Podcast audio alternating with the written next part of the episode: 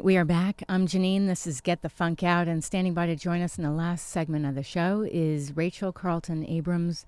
She's joining us to talk about her latest book, Body Wise. Good morning.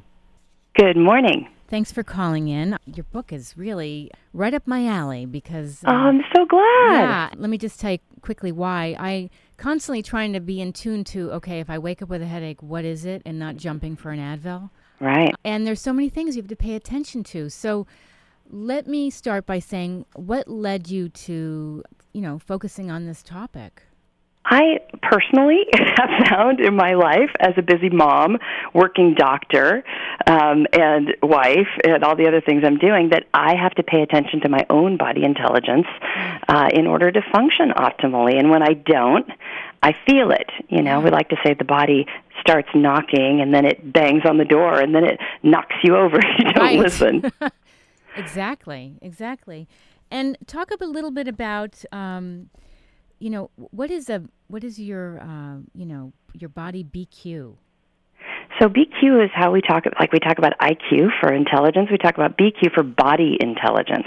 And body intelligence, in my opinion, as a primary care doc for the last couple decades, is the fundamental basis for health, meaning I understand what I need when I need it, I have a sense of what might help me, I can tell when things are not helping me, and I have a sense of who can help me, which is maybe even the most important part. Right. I like how you have this quiz in here. How did you come up with that? I just thought that people needed a way to really grab onto this, because when we talk about body intelligence, it sounds like a foreign concept, because in our culture we like to pretend that ourselves, our souls, our intelligence are all separated from our bodies, and nothing could be further from the truth. Mm-hmm. So the quiz tries to pull people into questions that help them decide, do I need body intelligence? Am I lacking that? Yeah. No, it makes total sense. There's so many factors to pay attention to. I know, certain things trigger me to not feel good, whether it's food, gluten, sometimes dairy. And I think when you stop and you kind of break things down, and you talk about that in the book, right? Yes, absolutely. Yeah. I mean, I find that when people just literally take one breath before they put food on their plate or they grab something for lunch, they do a lot better. So it's just that one moment to go, well, what does my body really want right now? If my body were picking my lunch this afternoon, what would it pick to be well-nourished? Right. It's a different question than, what are my taste buds craving at this moment? Exactly. I think it's really important, I stress this a lot, is taking time for yourself. You talk about how you're a mom, I'm a mom. And maybe finding a pocket of time for yourself, whether it's a creative interest or it's exercising or whatever it is, because we deal with a lot.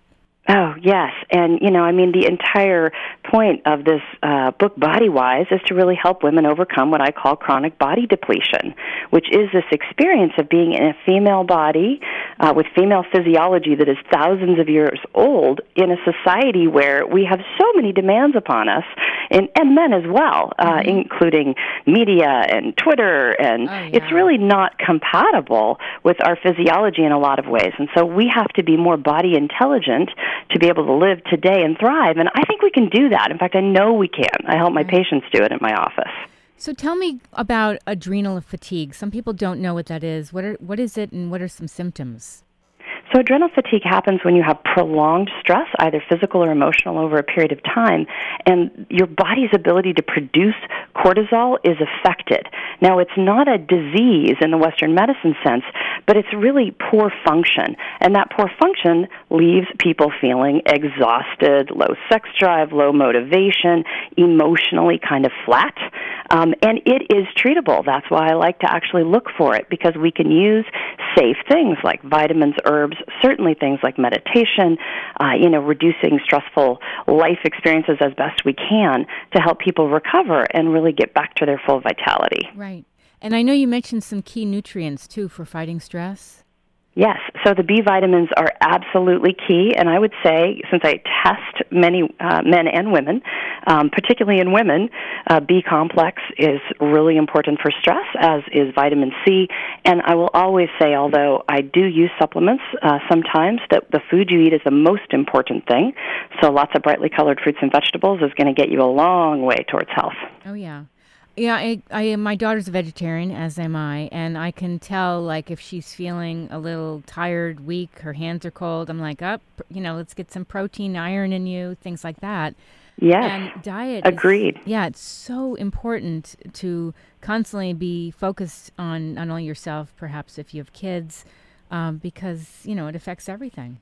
It absolutely does, and I'm raising a couple of vegetarian daughters as well. Oh. So, I will say I do think about that, and especially for women who are menstruating, we have to think about protein and iron needs, and these things make a big difference, things like, and there are simple things such as anemia or adrenal fatigue that cause ongoing fatigue symptoms and can be remedied. Right. Isn't that interesting? So how long have your daughters been vegetarians? Their whole life. Their whole life. Are you a vegetarian? No pressure. And I should clarify, I'm a fishitarian, as are they, though they're more vegetarian than fishitarian. But I've been doing that since I was 16. A fishitarian, I love that. I've heard people say pescatarian, fishitarian, it's cute. Yeah. Do they like to cook? Because I know sometimes for kids it's a good thing to get them in the kitchen, especially if, if they're selective about what they eat. Yeah, my daughters love to cook, and, I'm a pretty good cook. They're actually better than I am, and I love getting kids in the kitchen because if they grow their food or they cook their own food, it's a lot easier to get them to make choices that are good for their body because they get excited about picking the tomatoes or harvesting the greens or whatever's in the garden. Yes. I love how you talk about there are certain medications that can cause fatigue. Do you want to talk about that a little? And that can cause, I'm sorry, I just missed, that can cause what? Fatigue. Fatigue, yes. Yeah. So I have a whole huge list of them because there are so many. I mean, many of the antidepressants, the blood pressure medications, all of the sleep medications, the anti-anxiety medications can cause fatigue, certainly all the cancer treatment medications. And it doesn't mean that if you're taking any of those that that's causing fatigue in you. It doesn't cause fatigue in everyone. But this is where body intelligence comes in. You really need to ask yourself, wow, I take my medication every morning and I'm really tired exactly at 10 a.m. Yes. Does that mean that what I'm taking in the morning is making me tired? Well, it's possible, and maybe you can switch to a different medication. Maybe you can get off medication or maybe you can switch it to nighttime. Yes. But it's that kind of body sensitivity that allows people to really optimize their wellness. I remember taking a lot of cold medicine. I always had sinus infections when I was younger, and like NyQuil. I would have like a NyQuil hangover. Yeah, well, that's because NyQuil is a combination of alcohol, a lot of it, and Benadryl, which is an antihistamine, very sedating, so it makes people very tired. In fact, that's what's in Advil PM and Tylenol PM, and we've just found causes Alzheimer's with chronic use. Oh my gosh, that's awful. No wonder. It is awful. And I just want to say, as a physician, I'm really happy to have medications when I need them. I absolutely use them. But people need to be aware that medications, their side effects, and their interactions is the third leading cause of death in the United States. So don't think that just because it's over the counter, it's perfectly safe for you. There are side effects with every medication. And again, sometimes I'm trying to talk people into medication in my office. But in general, the fewer medications you're on, whether over the counter or by prescription, the better you're going to do. And there are so many natural alternatives to feel well, to lower your blood pressure, to lower your cholesterol, to handle your blood sugar. And when we do those things, we actually reverse the disease. We treat the root cause rather than just the symptoms. Yes. Well, I think, as I was mentioning earlier, like this weekend I woke up with a headache. I couldn't figure it out. I think I slept funny or something. And I just did some yoga stretches and a couple of down dogs, and I felt it was gone. Yeah, isn't that amazing? Yeah, it is. The body speaks so clearly much of the time. It's just that we're often not listening. Right. I have patients I had a woman who had gallbladder disease, and she only had pain after getting off the phone with her mother. Right? So, yeah, she had gallbladder disease. That's true. It's a medical fact. Yeah. But her body was trying to tell her something about boundaries in her relationship with her mom. Yes. And when she listened, her pain went away. Makes sense. Makes total sense. Yeah. Sometimes, I hear stories like when people get stressed, they overeat. I undereat. Something about stress, and you have to be conscious of that. Like, what are your triggers? Absolutely. So I have a number of patients in my office that undereat when they're stressed, and we all have different habits. And in the United States, where we're all trained that every uncomfortable symptom we have, whether it's pain or it's anxiety or it's depression, that we can treat it by taking something, mm-hmm. whether it's food or a pill, right. that will make our symptoms go away. And it's an addictive way of living, and it's very, very bad for our bodies.